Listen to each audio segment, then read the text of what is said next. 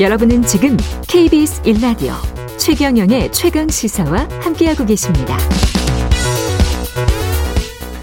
네, 주말 사이 주목을 받았던 두 사건 짚어보겠습니다. 전자발찌를 끊고 도주했던 남성이 여성 2명을 살해한 사건, 그리고 여자친구를 폭행해서 숨지게 한 이른바 마포데이트 폭행 사망 사건. 아유, 승재현 한국형사정책연구원의 연구위원 나와 계십니다. 안녕하세요. 네, 안녕하십니까. 예, 전자발찌 사건부터 50대 후반의 남성인데 예, 성범죄 전과자고요. 네, 네. 전자발찌를 끊기 전후에 두 건의 살인 사건을. 두 건의 살인 사건. 네. 이거는 뭐, 이게 가능합니까? 저도 뭐 그 기사를 보고 눈을 다시 한번 닦고 봤어요. 예. 봤는데 정작 피해자 두 분께서 유명을 달리하신 사건인데, 예, 이강씨 올 5월 6일 날 가출소를 합니다. 그러니까 예, 5월 6일 날 가출소했으니까 약 3개월여 만이죠. 8월 27일 송파구 신천동에서 오후 5시 31분쯤 전자발찌를 훼손하고 도주를 합니다. 사실 전자발찌는 그 8호선 몽촌토성 인근에 버린 뒤에 렌트카까지 해요. 렌트카를 해서 들키면 안 되잖아요. 예. 그래서 렌트카를 해서 서울역까지 가요.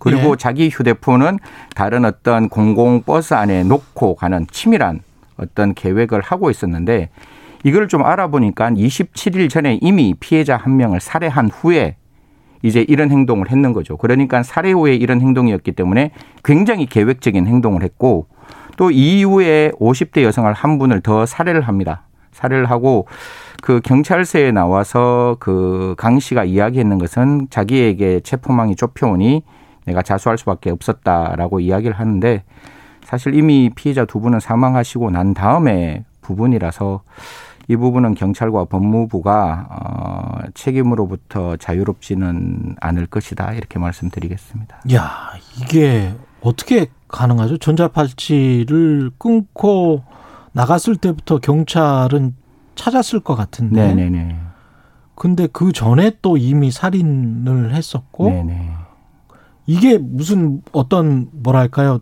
둘 사이에 어떤 원한 관계가 있었던 겁니까? 제일 처음에 이게 사실 저희들 언론중재법도 이제 곧 통과가 될 건데 반론권이라는 예, 게 필요하잖아요. 그렇죠. 그런데 사실 뭐 피해자는 이미 사망해서 이야기를 할 수 없는 부분이고, 가해자는 지금 수사 중이기 때문에 가해자의 이야기를 들어볼 수는 없지만, 예, 지금 이제 언론에서 나온 여러 가지를 종합해서 말씀을 드리면, 첫 번째는 성관계를 부정했기 때문에, 거절했기 때문에 살해했다 라고 하는데, 또 진술을 조금 번복하는 듯해요. 그래서 금전적인 관계가 있다라고 이야기하는데, 제가 그냥 모르지만 조심스럽게, 정말 조심스럽게 유추해 보기는, 첫 번째 피해 여성은 성범죄와 관계가 되는 거고, 예, 예, 두 번째는 금전적인 문제가 좀 관계되어 있지 않을까. 예. 처음에는 집에서 이 피해 여성이 살해를 당해요. 그러니까 집에까지 왔으니 그 부분에서는 이제 성관계의 문제가 조금 있을 듯하고, 알고 있었던 사람이다, 최소한. 예, 예. 예. 그리고 두 번째는 이제 도망을 가야 되니까 금전적인 문제가 조금 있고,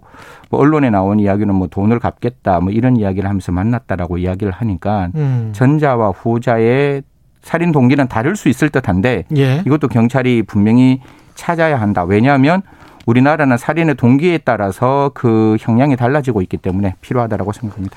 이 전자발찌를 훼손하고 경찰이 그 훼손한 순간에 바로 통보가 될 거 아니에요, 분명히. 네네, 훼손을 하면 분명히 통보가 됩니다. 그러면 왜 이렇게 방치를 하죠? 사실 이 부분은 뭐 경찰이나 그다음에 보호관찰소에서도 최소한 이야기를 할 수 있는 부분이 있는데, 아까 예, 제가 말씀드렸잖아요. 전자발찌를 딱 공업용 커트칼로 끊으면, 예, 사실 끊기기는 끊기는데 진짜 어렵게 만들어 놓기는 놓았거든요.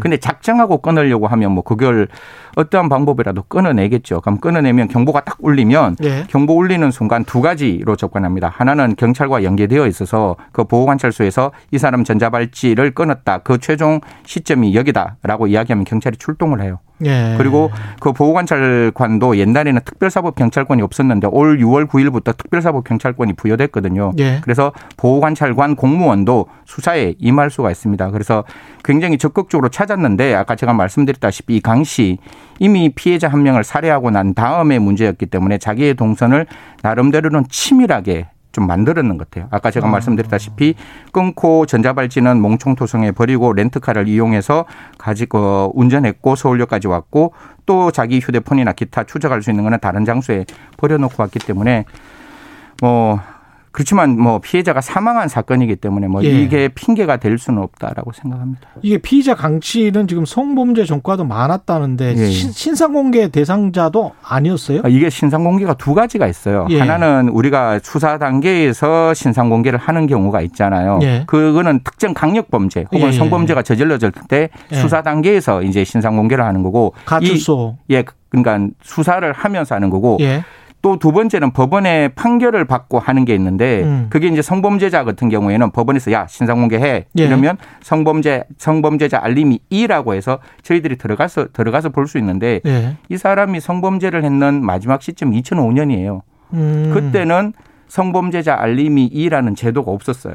이게 2009년인가 2008년에 만들어지거든요. 그래서 조두순도 그때 기억나시죠? 그게 시점이 언제냐에 따라서 성범죄자 알림이 2에 올라가느냐 안 올라가느냐 소급이 되느냐 안 되느냐 여러 문제가 있는데 이번 일로 기화를 가지고 다음에도 이런 일이 발생할 수 있으니 제가 봤을 때 성범죄자 같은 경우에는 지금이라도 소급해서 나오는 시점에 그 사람의 신상공개를 할지 안 할지 한 번 더 판단하는 그런 계기가 만들어져야 한다라는 말씀드리겠습니다. 가출소 되는 시점에 출소되는 시점에 뭐 그전에 범죄를 저질러도 정말 흉악한 범죄면 당연히 성범죄자 알림이에 가봐야 되잖아요. 일반 국민에 대한 보호를 그 가해자의 인권 때문에 포기할 수는 없는 거니까요. 그러니까요. 거기다가 이제 오랫동안 징역형을 받고 있었으면 14범이라고 하는데 성범죄 건수는 2건이나 되더라고요. 아, 참 무리한 안타깝네요. 서울 마포에서 일어난 데이트 폭력 사망 사건 같은 경우 CCTV 혹시 보셨습니까? 네, 저도 봤습니다. 이거는 뭐 저도 뭐 이게 데이트 폭력을 진짜 근절해야 되겠다고 그렇게 노력을 하고 있음에도 불구하고 이런 사건이 계속 일어나서 저도 뭐 입이 열 개라도 할 말이 없는데요. 저희 형사정책연구원에서도 이런 부분에서 굉장히 많은 노력을 했지만 지금 나오는 상황을 보면 가해 남성이 피해 여성을 굉장히 세게 벽으로 밀어붙이는 모습은 보여요. 보이고 그리고 난 다음에 다시금 그 주위 사람들이 나오니까 그 오피스텔 안으로 들어갑니다. 다시 들어가요? 들어가고 그 다음 단계는 없어요. CCTV가. 근데 그 다음 단계에서 이제 흔히 말해서 우리가 이제 사람이 심장마비가 왔을 때 이제 PCR을 이제 CPR을 하잖아요.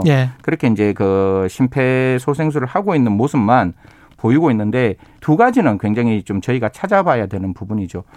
지금 피해자 측 어머니는 병원에 가자마자 혼수 상태에 빠졌다라고 이야기를 하시거든요. 그러면 저는 첫 번째 경찰이 왜 구속영장을 첫 번째 청구했을 때 왜 상해죄로만 했을까? 대한민국은 중상해라는 게 있거든요. 생명의 위험을 발생하면. 그러면 상해죄는 7년 이하의 징역 또는 벌금이 있지만 중상해는 1년 이상의 징역 또는 10년, 1년에서 10년인데 벌금이 없어요. 그러면 상해죄로 구속영장 청구해서 법원이 이게 사실 도주 우려가 없다라고 기각을 했는데 제가 봤을 때 중상해로 영장을 쳤으면 조금 더 적극적인 영장이 발부되지 않았을까. 유족은 지금 살인죄 적용이라고 이야기하는데 제가 이것도 좀 조심스러운데 제가 이렇게 사인을 정확하게 모르겠어요.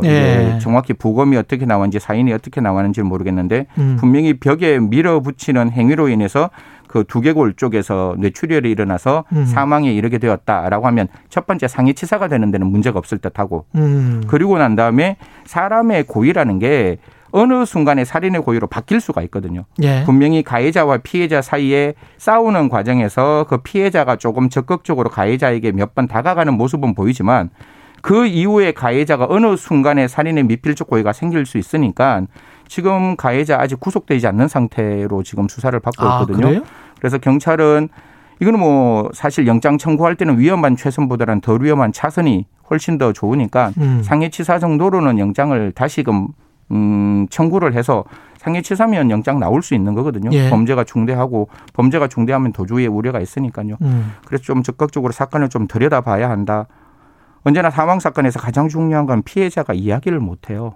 그러니까 이 가해자도 119에 이야기한 것들 그다음에 경찰이 진술한 것들 이런 것들도 다 믿을 수는 없는 거 아닙니까? 그렇죠. 뭐 신고했을 때에도 뭐 술에 취해서 넘어졌다라고 이야기를 하는데 그건 거의. 약간 거짓말이 있는 그러니까 거고. 그러니까 그 순간은 사실 사람이 약간 당황하면 거짓말을 할 수는 있을 듯해요. 하지만 그 뒤에 진술을 경찰에서 어떻게 했는지 그리고 그 당시에 얼마만큼 제가 봤을 때 굉장히 세게 밀어붙이는 건 분명히 맞거든요. 예. 그리고 그 순간에는 정신을 잃지 않았다는 건 맞지만 머릿속에 어느 정도 충격이 나와서 어느 시점에서 사람이 쓰러지는 건 누구도 예측할 수 없으니까 그거는 의사가 분명히 나와 있을 거예요. 한 달 가까이 병원에 입원했었기 때문에 입원했는 그 시점에서 사인이 뭔지를 정확히 알아서 경찰은 피해자의 억울함을 풀어주는 게 저는 사정당국의 정의의 실현이라고 보는 거거든요. 예. 그래서 한치의 비틈 없이 피해자의 억울함 없이 수사가 진행되어야 한다라는 말씀드리겠습니다. 예. 청취자 K122님은 그냥 폭력이죠. 데이트가 웬 말입니까? 이제 데이트 폭력이란 말부터 바꿨으면 좋겠습니다.